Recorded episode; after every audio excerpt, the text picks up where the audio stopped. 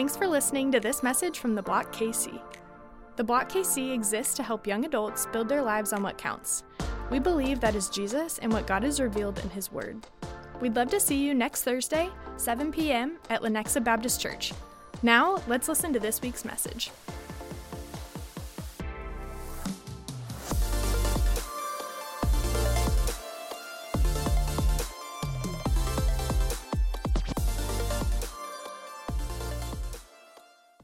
Block Kansas City, how we living?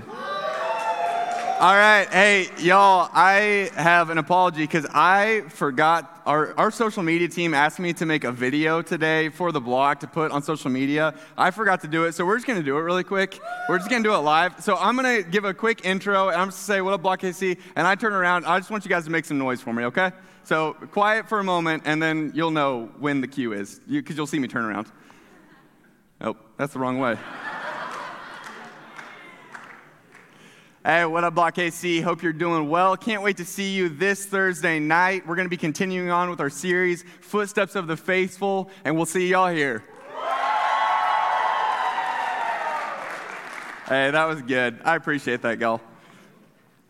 Hey, tonight we are continuing our Footsteps of the Faithful series. Uh, we asked the questions last week what is faith and what does it do? And we looked at God's definition of faith and God in His Word says that faith is being sure of what we hope for and certain of what we do not see. And then, like Charlie said, we looked at the life of a man named Abel, and we see that faith sacrifices greatly. We see that faith pleases God, and we saw that faith always speaks. But tonight we're going to be talking about how do we have faith in God for a lifetime? Because if we're honest with ourselves, right, it's hard to carry on some of our beliefs uh, for, the, for you know, the whole of our lives, much less 30 years. Uh, when I was nine years old, that's as all good stories start, start wow, stories start, uh, I believed that Santa Claus was real. I remember looking up in the sky. I remember not believing in Santa Claus and then looking up in the sky on Christmas Eve and seeing what was probably a plane and being like, oh my goodness, Santa Claus is real this whole time. I had no idea. And uh, that obviously went away. There was a big shell shock to learn that Santa was not real. Uh, when I was 13 years old, I believed that it was cool to wear a visor backwards and upside down. I'm not entirely sure why, but high school hit me hard, needless to say. Uh, when I was in high school, when I was about 18, I thought that I was the coolest guy around. Like, I just thought that I was the smartest guy around, the coolest guy around, and needless to say, college hit me really hard. It was good for me. Uh, and when I was 28 years old, I, so four months ago, uh, I believed, I cannot believe this, I believed that if you put the stove too high when you're boiling water, it would burn. I'm not entirely sure why. Like, I believe that you could burn the water. And you can ask Luke Hoagland for the full story, but needless to say, it takes about 20 less minutes to make pasta now, which is phenomenal. Um, I make a lot more pasta these days. And the reason why all of these beliefs failed is because that they were tested at some point. And at some point, they were all proven to be untrue. And so tonight, it's relevant to us because all of us have faith in what we are building our life on. And you might be building your life on a worldview right? You might be building your life on a way of, of, of life or some kind of plan that you came up with when you were younger or some desires that you have or the, the way that your family has always done things or the way that your friends have always done things. And you might be building your life on something different every month. You might be like, I don't really know. I just kind of try something new every month. May's coming up. I'm not sure what it's going to be then. But ultimately, all of these things will be tested. And ultimately, each of these things will let you down. So, tonight we're going to look at building our lives on something that can never let us down, and that's God's promises to us. And a promise is a guarantee that's made by a person, and God has made these guarantees to us, and He's asked us to have faith or to build our lives on what He has promised us. And the key to this is that just like any belief or faith or promise, God's promises will be tested throughout the outcome of our lives. And all of us right? We've all been there. We've either made or been given promises that at some point were broken. And so when we talk about building our lives on God's promises, that can be a little intimidating because we know that promises aren't always kept. But if we want to build our life on what counts, which is the whole goal of the Block KC, then we need to look at an example of people who have built their life on God's promises and look at the outcome of their lives. And then we can have confidence that if we follow their example and imitate their faith, then we can have the same kind of outcome. And so tonight we're going to continue on in Hebrews 11. We're going to look at the lives of Abraham and Sarah. And all Abraham and Sarah really had were the promises that God had given them. So this will allow us to look at the promises that God has given us. Let's pray and then we'll get started. Heavenly Father, we are, uh, God, just as we were singing earlier, there really is nothing better than you. Uh, God, you are the glorious God. You are all powerful. You are almighty. You have all wisdom. You're a loving God and you're good. And God, I am humbled to know that you have given us promises in your word. And so, God, tonight I would pray that just for everyone in this room, myself included, God, would we take a serious look at what we're building our lives on and what actually are, are, are the outcome of our actions, God? And would you help us to build our life on your promises? God, would you help us to focus on you? God, would you help us to have the faith to look at Abraham and Sarah's life and want to imitate that? And so we just pray all this through your son's name, Jesus. Amen. All right, so we'll start in Hebrews 11 8. Uh, if you have a Bible, you can go ahead and flip there. If you don't, everything will be up on the screen. And as a, as a side note on that, I want to say this God's word is where God's promises are found. And so if you want to know God, what God has promised you, you need to know God's word. And I cannot encourage you enough to be regularly reading God's Word. I cannot encourage you enough to have a Bible. If you don't have one, we'd love to equip you with one. You can stop by the Connect Center after this. But really, if we want to build our lives on God's promises, it, are found in His Word, and that's where we have to be. So, with that, we're starting off with Hebrews 11, 8, and 9. It says, By faith, Abraham obeyed when he was called to go out to a place that he was to receive as an inheritance.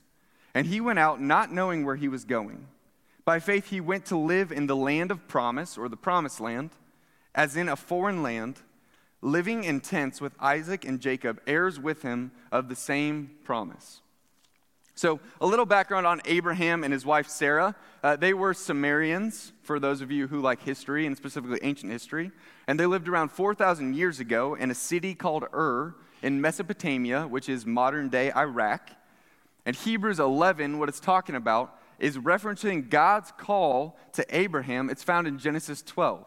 And it goes a little something like this When Abraham was 75 years old, God spoke to him and he tells him, Abraham, I want you to leave your family. I want you to leave your land. I want you to leave your inheritance. And I want you to take your wife and everything that you have, and you're going to go to a faraway land where God promised him many descendants and to give him land and blessings that would in turn go out and bless the entire world.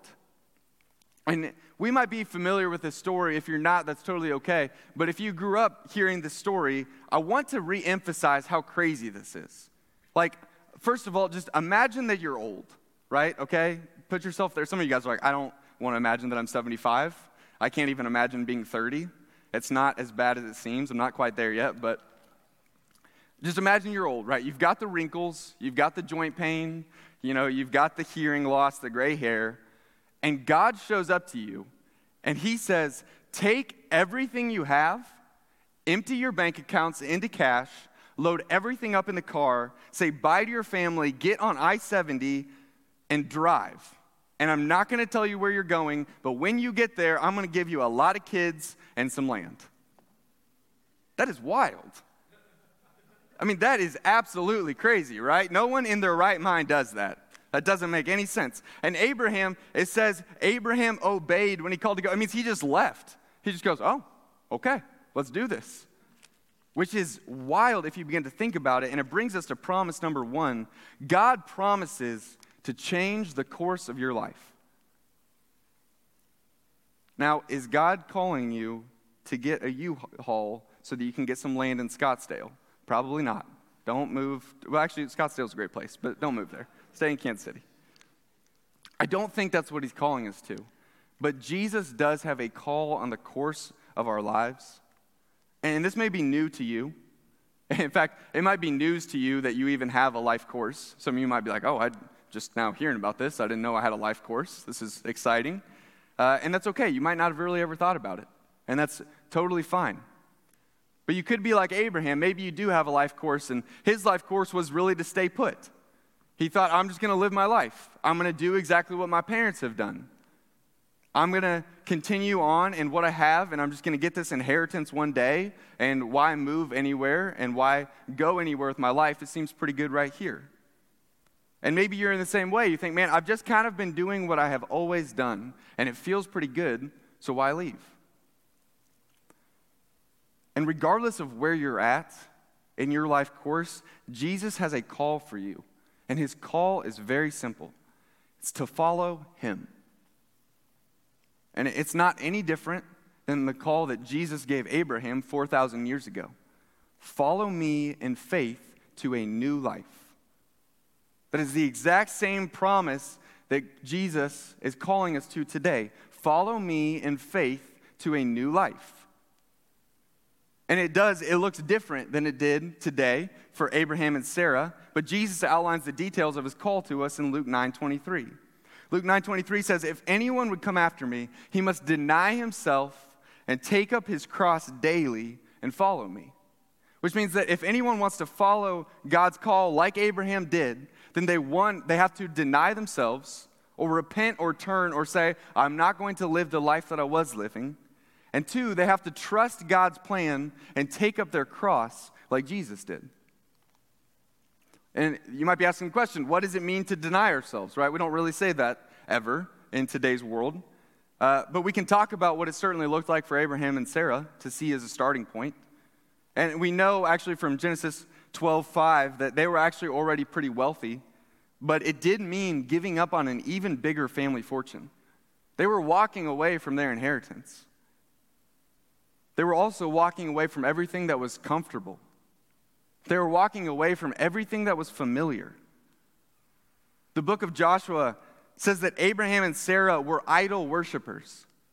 And so denying themselves meant that they were going to serve a new God. And so you look at them, and their religion is changing, their life course is changing, the place that they're living is changing, their financial status is changing. Everything about their lives, they're willing to say, Yeah, I'm, I'm willing to change all this for the sake of knowing God and the sake of following God's promises. And so, for you, I don't know specifically what denying yourself will mean. But it could mean saying no to dreams and plans and hopes for your future that you have that are not in line with God's plan for your life.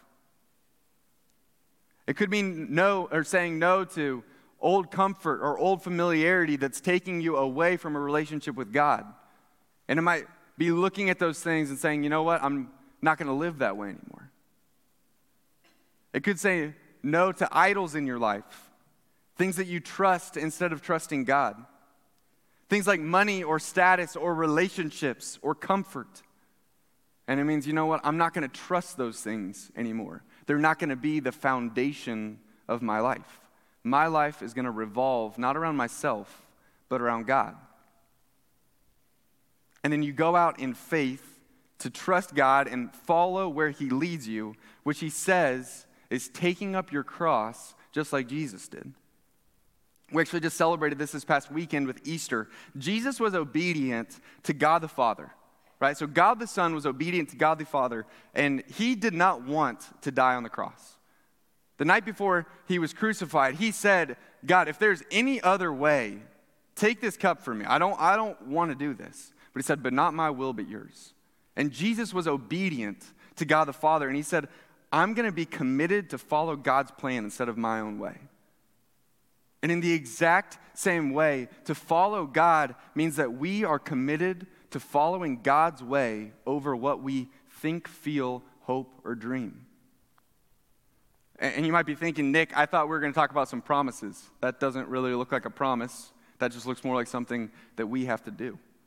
But here's the promise right here Jesus says, If anyone would come after me, he must deny himself and take up his cross daily and follow me. For whoever wants to save his life will lose it, but whoever loses his life for my sake will save it. Yo, God is promising to save your life. Apart from God, anything that we could live for, whether it's money or relationships or, or work or comfort, all of these things will fail you. You can lose a job. You can lose a loved one. A relationship cannot turn out the way you hope it will. We're not promised any of these things. But the one thing, the one person that will never fail you is God Himself. And so He's inviting us to build our lives on His promises, which is something that lasts. And the thing that we see is that we can't follow God unless we first admit that we don't know that where we're going. To deny ourselves means I'm going to be humble and I'm going to say, I don't know how to live my life. I don't know the best thing for me, but I'm going to trust that God does. And Abraham had to decide what he was going to build his life on. He was going to, had to decide, am I going to build my life on myself or am I going to build my life on God? And he chose God. He chose to obey God's call on his life and trust his promises. And God never failed him. There was a young man born in the late 1800s. His name was William Borden. He was born into a really wealthy family. Uh, they were silver miners back in the 1800s, which I suppose gets you a lot of money. Um, he grew up with everything that he wanted, had absolutely anything that he could want. And when he was little, his mom became a Christian, and so he began going to church. But it wasn't until his parents, for his 16th birthday, gave him a world tour birthday trip, which just imagine that 16, and they're like, "Yeah, go travel the world." It wasn't until then that he began to realize, man, this doesn't satisfy, and I need to do something else. So he's 16 years old, he's traveling from country to country to country, and he's beginning to realize all the joys of travel, all the joys of getting to try all these foods and meet all these people, it's not doing it for me. And he realizes in that moment, the gospel of Jesus Christ is the only thing that will satisfy.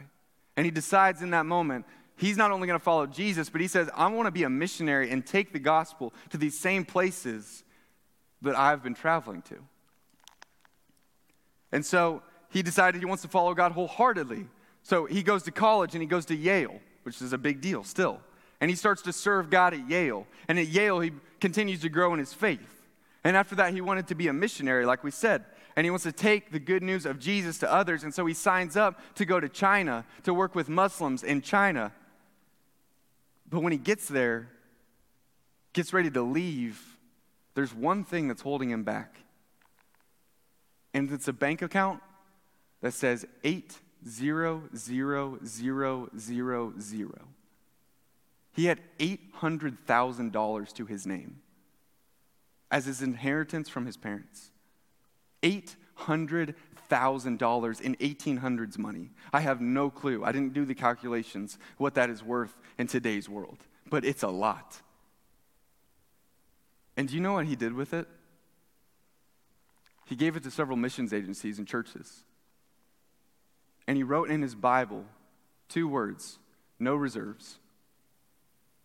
It means no reservations. Said it's worth it to do this. And so his dad hears about this, and his dad is furious. His dad cannot believe this. And he says, William, you will never have a place in our family company. You will never be able to come work here. You will never have a job, not even an entry level position. William gets this news and he opens up his Bible again and he writes two more words no retreat. He says, I'm not going back. And so in December, he leaves for Egypt to learn Arabic before he can go to China. And after three months of being there, he contracts spinal meningitis, which is very deadly. And he dies four months after he left the United States. But before he died, he wrote two more words in his Bible. He said, No regrets. The pastor of his funeral said this This man was 25 years old when he died. And the pastor said, apart from faith in Christ, there is no explanation for such a life. And the same was true for Abraham and Sarah. And the question for us tonight is Is the same true for you? It's, it's really the ultimate test of our faith. Is my faith real? Have I decided that I'm going to deny myself and I'm going to say, God, I don't care what it costs me, but I'm going to write a blank check and you sign it and you can do whatever you want with my life? Because I trust you, because I trust that you are trying to save my life. And apart from you, I'm going to lose it. And before we get to any of the other promises of God, we have to get this right. We have to get this right because we can't live these things out by ourselves. And so nothing else that we say tonight will matter if you haven't trusted in Jesus and said, I'm going to follow him. And if you're not a follower of Jesus, know this God promises to save your life if you'll trust him with it. And you might not see it now, and you might not see it, not see it 10 years from now, but he promises that he's going to save it. And if you've done that, we want to know okay, what does that mean practically? All right, like I've signed that check, I'm all in, God, but I don't know what I'm doing now. And so we're going to keep looking at Abraham and Sarah's life to continue to look at these promises. Right? So Abraham and Sarah, they move far away. They journey to a land called Canaan, which is in modern day Israel. They make it to the promised land. But there's two issues, right? Two issues with the promises that God gave them. One, they don't own the land, other people live there. And two, they don't have any kids. But God promised them to have a huge number of descendants. And you might be thinking, the kids thing, it seems like a problem, especially because, Nick, you said that they were 75 and 65 years old, right? And time goes on, and they get to be 99 and 89, and they still don't have any kids. And I don't want you guys to think about this too in depth, right? Like, don't, but you can imagine why this is an issue. There's not a lot of 89 year old women having kids out there, right? It's not possible. Biologically, there's some stuff that goes wrong that you just can't have kids after certain points. Welcome to high school health class, I guess. And Abraham and Sarah, they know this, right? They're like, man, we can't have kids. We're way too old. And they begin to doubt. And in the meantime, they begin to lose sight of God's promises. And they begin to listen to their fears and their feelings rather than their faith. And because they're afraid that they won't have a son, they end up having Abraham marry eh, Sarah's servant Hagar, and they go against God's design for marriage of one man and one woman. In short, they say, We don't really trust God because we're kind of afraid that God's abandoned us. And we've kind of, we've kind of decided that we need to take care of this. We need to take back some of that control so we can make God's promises come true. And later on, God shows up and says, You will actually have a son together. But both of them, they just laugh. They're like, There is no way we're having a son. And then when God calls them on it, he says, Why are you laughing? They both lie. They say, I, don't, I didn't laugh. What are you talking about, God? And you can just tell that their fears and their feelings are calling the shots in this, in this situation. And they think, man, there is no way that two old people are going to have a kid and they don't really believe in God's promises in those moments. And Abraham and Sarah let their fears and their feelings inform their faith. And before we get too harsh on them, we have to ask ourselves what determines our actions? Is it your fears or your feelings, or is it your faith? When you're at the gym and you're looking at some attractive guy or attractive girl, how do you respond in that moment? Because our feelings tell us, man, it's just one little look, right? Like, what's, what's the harm? And our, our fears tell us, man, it, what if that's my future spouse? How am I to know unless I check them out? How am I to know unless I look lustfully at them if that could be my future spouse? But our faith says, trust in God's course for your life. Don't lust after them, but view them as someone who God loves. And we have to ask ourselves the question who wins, our faith or our fears? Maybe you're at work and you're stressed about money. How do you respond in that moment? Because our fears tell us, man, we kind of need to stretch the truth sometimes to make ourselves seem better. Like, we need to engage in the office gossip so that people like us more, so that we can get promotions. But our faith tells us work as though we're working to God. When you're home alone and you're feeling like your mind is just spiraling and you're having trouble trusting God, how do you respond? Because our fears tell us, man, you should just cope. No one really cares about you. You can just do whatever you want. And our feelings tell us, man, spending time with God, it's a waste of energy. Just numb out. God's word is not really going to be that great. Spending time in prayer, reaching out to community, these things, they're not going to help you. But our faith says that God always shows up when we feel out of control. And we have to ask ourselves do we listen to our fears and our feelings, or do we listen to our faith? Abraham and Sarah, they listened to their fears and their feelings often. And you begin to see throughout Genesis that they paid consequences for that. There was family trauma in their lives, there was broken relationships, there was conflict, and there was fear. And yet, despite all of that, listen to how they are remembered in God's word. Hebrews 11, 11 through 12 says, By faith, Sarah herself received power to conceive, even when she was past the age, since she considered him faithful who had promised. Therefore, from one man, Abraham, and him as good as dead, were born descendants as many as the stars of heaven and as many as the innumerable grains of sand on the seashore. And the thing that we see is that deep down, Sarah had faith. She believed in God over her fears, over her feelings, and so she got to have a little baby boy, Isaac. And Abraham, it says he was so old he was basically dead. How's that for an insult? That, but he had a newborn son. And Sarah is remembered not as someone who was faithless, but as someone who had faith. And it's not because of how she lived, but it's because she chose to focus on God. It says she considered him faithful who had promised. Faith focuses not on we who are faithless, but on the God who is faithful. This leads us to promise number two God promises to be faithful when we're faithless.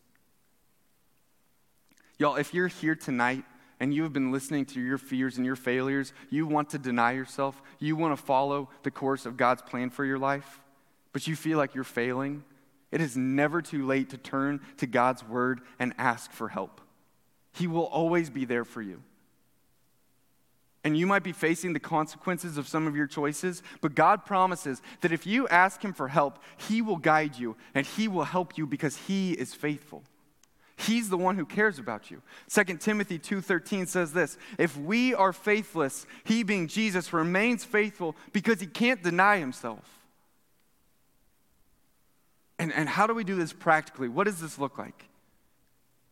How do we have faith in the midst of our fears? If you are struggling to deny yourself and follow Jesus, you humble yourself before God and you tell Him, I need help. I just need help. When I was in high school, I, I started lifting weights, which some of you guys are probably like, really? And you look at that picture and you're like, really? You lifted weights? Uh, shout out to Blue Valley West, Coach Fitz, weights class. Um, maybe not shout out, depending on what you look, think of that picture. Uh, but the self discipline has always been good for me, right? I, I didn't want to be lazy, so I wanted to get into weightlifting. And there was one issue, though, as you can maybe see from this picture. I was not as strong as the other guys in school, right? Like it just, it wasn't going to happen. I could not lift as much. But I had one thing going for me I was highly competitive, which means I wanted to lift as much as the other guys in school. And so every single time we would do something, I would put too much weight on. And I would just be like, no, no, no, no, no, I got this, right? Like, I've got this.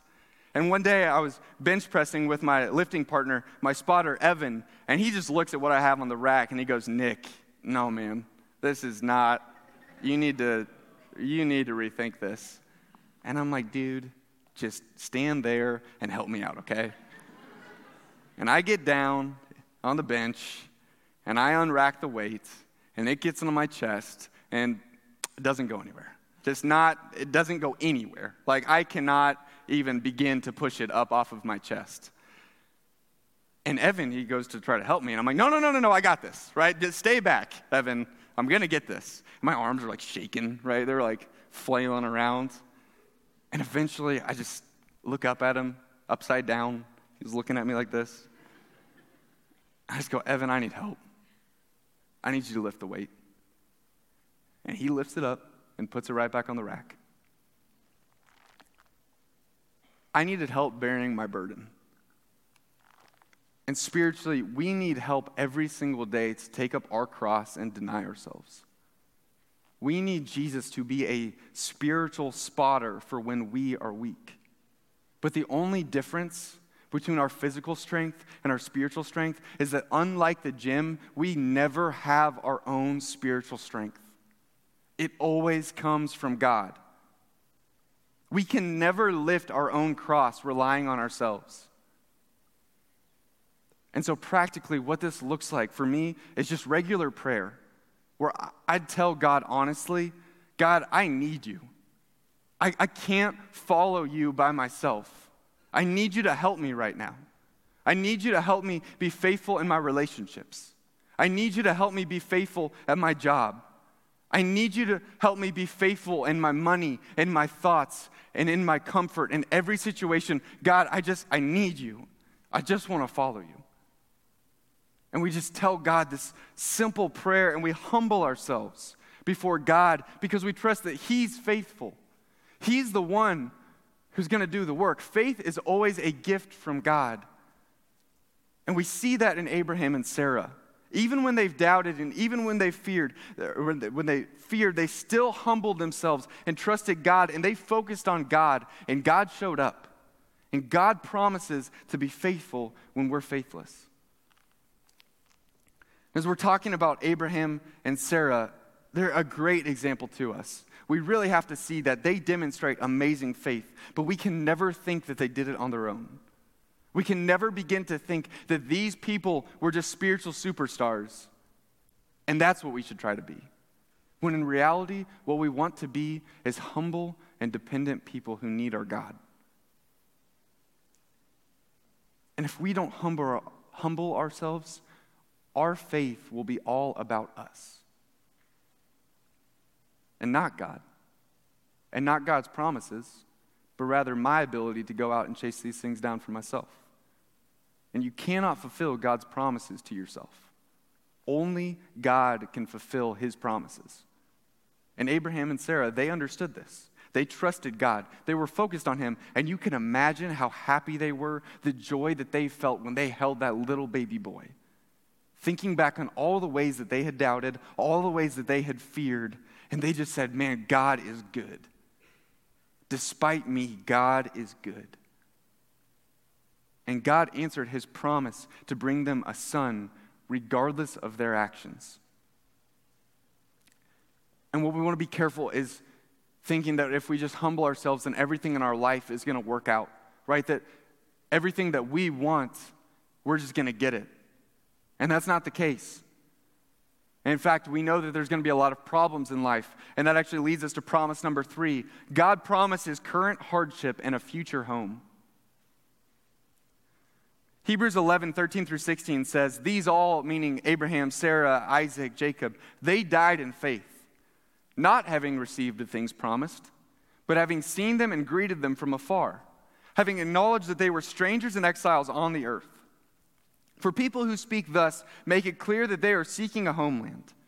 If they had been thinking of that land from which they had gone out, they would have had an opportunity to return. But as it is, they desire a better country that is a heavenly one. Therefore, God is not ashamed to be called their God, for he has prepared for them a city. These verses are saying, y'all, they never got to own the promised land in their lifetime. They don't really have a home, they're staying on someone else's property. And if you read Genesis, you see that Abraham and Sarah and Isaac, they lived in tents their entire life. They did not have a physical building to even call home. And there were famines that meant they couldn't even leave, they couldn't even live in the promised land for years at a time. They had to leave. There was conflict with relatives. There were wars and they were attacked. People treated them like foreigners because they were foreigners. You begin to see, man, there's a lot of trouble, there's a lot of suffering that went in in their life. And in the same way, if you are a follower of Jesus and you are living to deny yourself and take up your cross and follow the course of God's life for you, you will be different. And they're called strangers and exiles, and that is exactly what you will be to the world around you. If you are living by faith, that will cause your actions and your lifestyle to be different than what everyone else does. You'll look different. Your social life, your relationships, your weekends, you'll feel like, man, I don't really fit in with these people. Denying yourself and taking up your cross will mean that people will look at you and they'll say, man, that's a stranger. They don't really seem like they belong here. And that won't be comfortable. And not only that, but this world is just broken. There are issues in this world. I don't wish these on anyone, but you'll face family issues. You'll face sickness. You'll face cancer. You'll lose loved ones. You'll lose your job. You'll face loss. And there will be trouble for you in this earth because this earth is broken. And Jesus himself promises this. On his last night on earth, Jesus says this to his followers. He says, I've told you these things so that in me you may have peace. In the world you will have trouble and suffering, but take courage, I have conquered the world. And I love this about Jesus. He just says it so bluntly. He says, This world will not like you. Elsewhere, he says, All men will hate you because of your faith in Jesus. And he promises you will have current hardship, but he also promises a future home. And in Hebrews 11, it says that that is what got Abraham and Sarah through their suffering, through being treated as strangers and exiles, never having the promised land, because they were looking forward to a better country. There, there's a great movie that's an illustration for this. Have y'all ever seen The Good Dinosaur? Anyone? Show of hands? No? Okay, it is by far the scariest and strangest children's movie I've ever seen. Right? I saw this on a college trip with some buddies. Don't like don't watch this movie with kids. Right? So there's Arlo the little dinosaur. I'm going to spoil this by the way. It's like 8 years old. Spoilers are way past time. But he's terrified of the world around him, which already means there's jump scares in this movie. And really quickly into the movie, he loses his dad in an accident. So already Pixar Disney movie tragedy, number one. And then shortly after this, he gets lost and he's separated from home. And so that's, you know, tragedy number two. And then along the way, there are cannibalistic pterosaurs that are trying to eat him, which is like, how did they come up with this? There's like hallucinogenic berries that he and this little boy Spot eat. I'm like, what is this movie? There's raptors that are meth addicts. Like when you're watching this movie, the raptors show up and they're like scratching their arms and their hair's kind of stringy and their teeth are falling out. And I'm watching this movie, I'm like, that's a meth addict. Like, what is this doing in a children's movie? I, I there's this creepy adult stranger who just like talks to him and appears out of the woods. I'm like, what is this movie? It's not anything that you want in a children's film. Uh, anyways, the whole time, right? All that aside, Arlo and his human boy named Scott, or Spot, uh, shout out Scott's out there, they undergo many trials and troubles that I have just mentioned. And the one thing that gets them through is that they're focusing on returning home. They're focusing on trying to get back to their people and to their homeland. And that is the exact same goal for us as followers of Jesus, except we aren't at home in the world anymore. We are looking forward to a future home. And in Hebrews 11, Abraham and Sarah, it says they're not trying to go back to Mesopotamia. They're not just trying to recreate what they had here on earth. They're looking forward to something different. And what God's word tells us, they're seeking a better country or a heavenly one. It's a city that God had prepared. They're talking about heaven, or what's called in the Bible a new Jerusalem. And in the same way, if we want to look at God's promises, we need to know what our future home is. If we want to have the faith of Abraham and Sarah, we need to know what our future home is. And rather than describing it to you, because I cannot begin to do it justice, we're just going to look at Revelation 21, where it's perfectly outlined. It's a long passage, but it describes our, our future home perfectly. Listen to this. Listen to how amazing heaven is. Then I saw a new heaven and a new earth.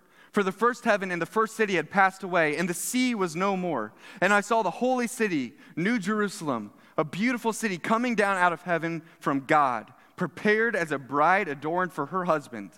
And I heard a loud voice from the throne saying, Behold, the dwelling place of God is with man.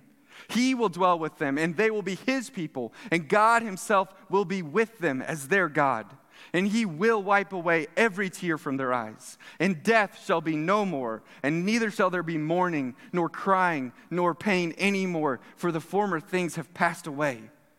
Yo, can you imagine this place? If you were a follower of Jesus, God has said, This is where you end up if you die. If we're gonna have faith in our current hardships, we need to focus on our future home. We look forward to the day where we won't have tears we won't have crying or death or sin or pain. And most importantly, we'll get to see God face to face.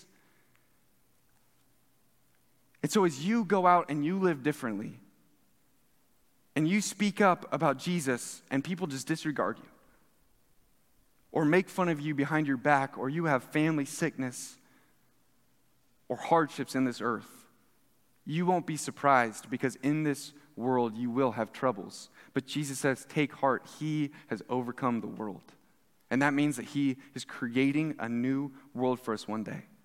And I want to ask you this if you don't stand out, if you fit in well with everyone else around you, and your life doesn't look any different from the rest of the world, and you say the same things, and you date the same way, and you work the same way as everyone else around you, could it be that you haven't denied yourself?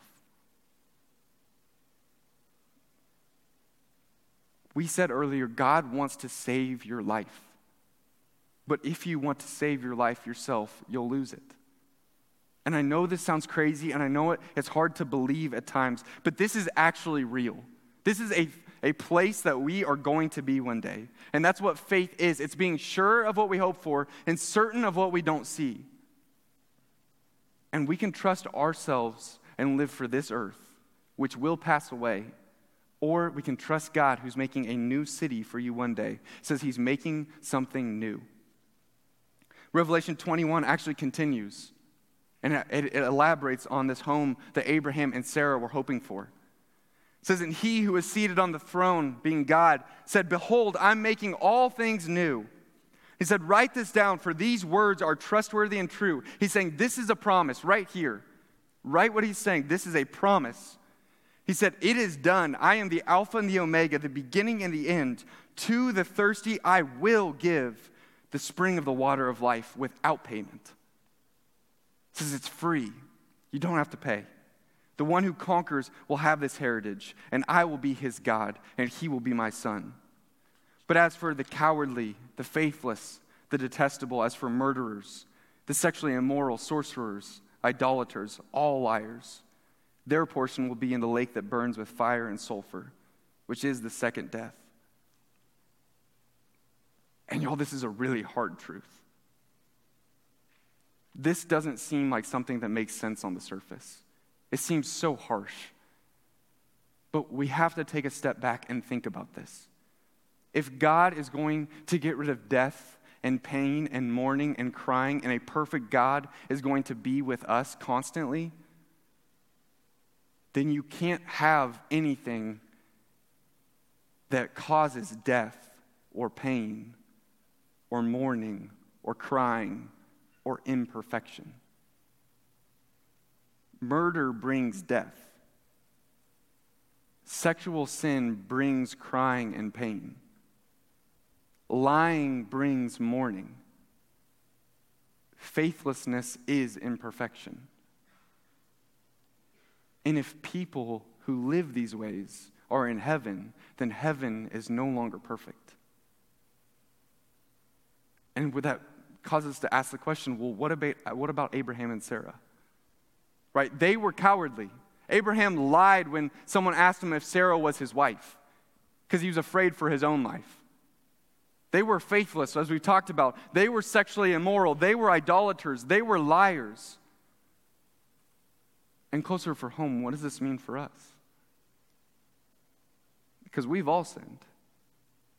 We've all been faithless to God. We've all lied. God says that anyone who hates someone in their heart, that person is a murderer. It says that anyone who looks lustfully in their heart, they've committed adultery. And so our portion is the lake of fire. Our promise is the second death, which is hell. The Bible says the wages of sin is death. Sin needs to be paid for. Sin demands a sacrifice. In Abraham, his faith was tested by God, and God calls him to sacrifice his only son, Isaac. And he says, Are you really going to trust me with your future? He said, Are you really made new? God says, Prove it. Hebrews 11, 17 says, By faith, Abraham, when he was tested, he offered up Isaac, who he had received the promises, was in the act of offering up his only son. And y'all, can you imagine how painful this journey was for Abraham? It says he took Isaac on a journey that was a mountain three days away. Three days away, he has to travel with his beloved son and think, I am going to kill this son for my faith in God. And they get off the donkeys and they slowly begin climbing the mountain, and they've got the heavy wood for the offering. And Isaac, he doesn't know where the sheep is that they're going to sacrifice. And Abraham says, Just trust me, my son. God will provide the sheep. And they get to the top, and Abraham, he builds the altar, and he puts his son on it and binds him on top, and he pulls out the knife. And as he's going to sacrifice his only son, God sends an angel and says, Stop! Let me take care of this. That's not how I do things. And Abraham looks over, and there's a ram caught in the thicket. And they sacrifice this ram, and it's a burnt offering for their sin. And it's a reference to what God would do 2,000 years later because God is faithful and because sin demands a sacrifice. So rather than making anyone else sacrifice themselves, rather than saying, you know what, you can pay for the consequences of your sin forever, he decides, I am going to give my only son. And I'm going to make him ascend a hill, carry the wood, and he's going to be the sacrifice for our sins. And Jesus is the payment for Abraham's sin, and he's the payment for your sin and for my sin. And that leads us to promise number four God promises to provide a sacrifice. Jesus was died, he was killed and raised to new life. Why? So that sin and death could be beaten. Because there's a wage that has to be paid, that has to be satisfied. But Jesus died in your place and in my place so that we could have a home with Abraham and Sarah and Isaac in heaven. So that God could be with you face to face. He loves you so much that He decided to send His Son to die on the cross for your sins. He says, Behold, I am making all things new. Write this down, for these words are trustworthy and true. It is done. I am the Alpha, the Omega, the beginning and the end. To the thirsty, I will give the spring of water of life without payment. The promises of God are not about the faithless, they are about the God who's faithful. If you believe that Jesus was raised from the grave, then you have been made new. Do you believe that God can raise the dead? Do you believe that that's true? Because Abraham did. Hebrews 11:19 says he considered that God was able even to raise him from the dead, from which figuratively speaking he did receive Isaac back. Abraham said, "Man, God is so powerful, he can raise the dead." He believed in the resurrection. And y'all, if you don't believe in this future life, then the current hardships and the fears and the feelings of our life, the call to take up our cross and deny ourselves daily it will seem like too much.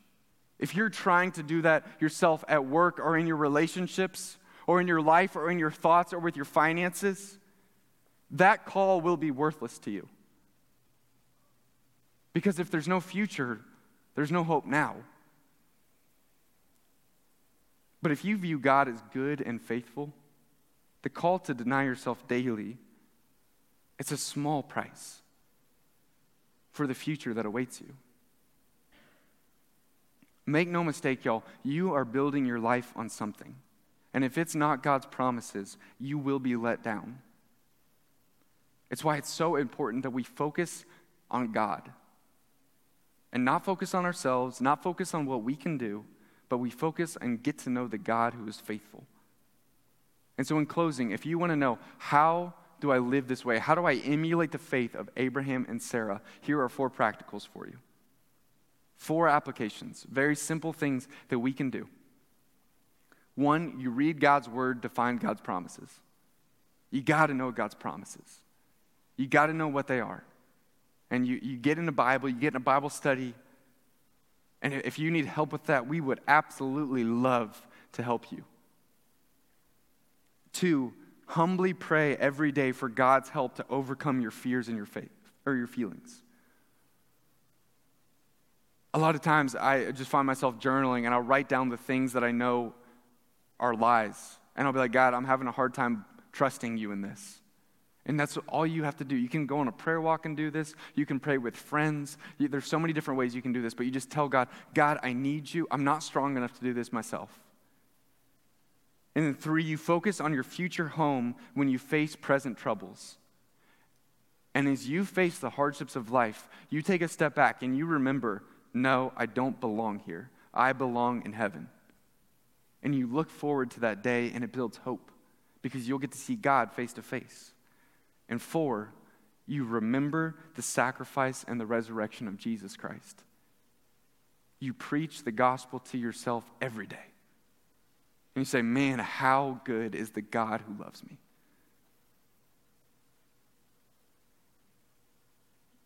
Y'all, this can be anyone here in this room. It, it, doesn't matter how much faith you feel like you have, or how many times you feel like you've been to church, or how much you feel like you know about the Bible. God says He is the one who is making all things new. And so, if you want to have this life, it's available to you. As we're singing, as we're worshiping, the band's going to come out and we're going to pray and then sing. But I just want to encourage you guys do business with God in your hearts. If you need to humble yourself before God, that is something that I find myself doing every single day. If you've been struggling with fears or your feelings, just tell God that. If you want to begin a relationship with God, you just tell Him that. You say, God, I don't know what I'm doing, but I want your course for my life. And if you want to know, is it, is it worth it? Look at the example of Abraham and Sarah. Look at the example of these heroes of the faith who had amazing faith, not because of themselves, but because of the God who's faithful and you entrust yourself to the God who's perfect and always loves. Bow your heads, let's pray. Heavenly Father, we really do trust you with this, God. God, I pray that, God, whatever we're afraid of, God, at work or in our relationships or with money, God, would we look at the example of Abraham and Sarah and how they left everything? And God, we know that they didn't do it perfectly, and we know that we are not going to do it perfectly either. But God, would you please give every single man and woman in this room the faith to trust you? Would you please give them the faith to rely on you? Would you give me, God, the strength that I need to follow you in everything that I do? God, we believe that this only comes from you, God. And I just pray that we would look forward to the future home where you're going to wipe away every tear and death is going to be no more, and crying and sickness and pain. And God, I cannot wait for that day. And God, I pray that would you give us the faith to be able to see that clearly, to be able to look at your promises in your word and trust in you. And God, most importantly, would not a day goes by that we don't reflect and remember that you are the one who's provided a sacrifice for our sin. And Jesus, we love you and we thank you. And we offer our lives to you in worship. In Jesus' name I pray. Amen.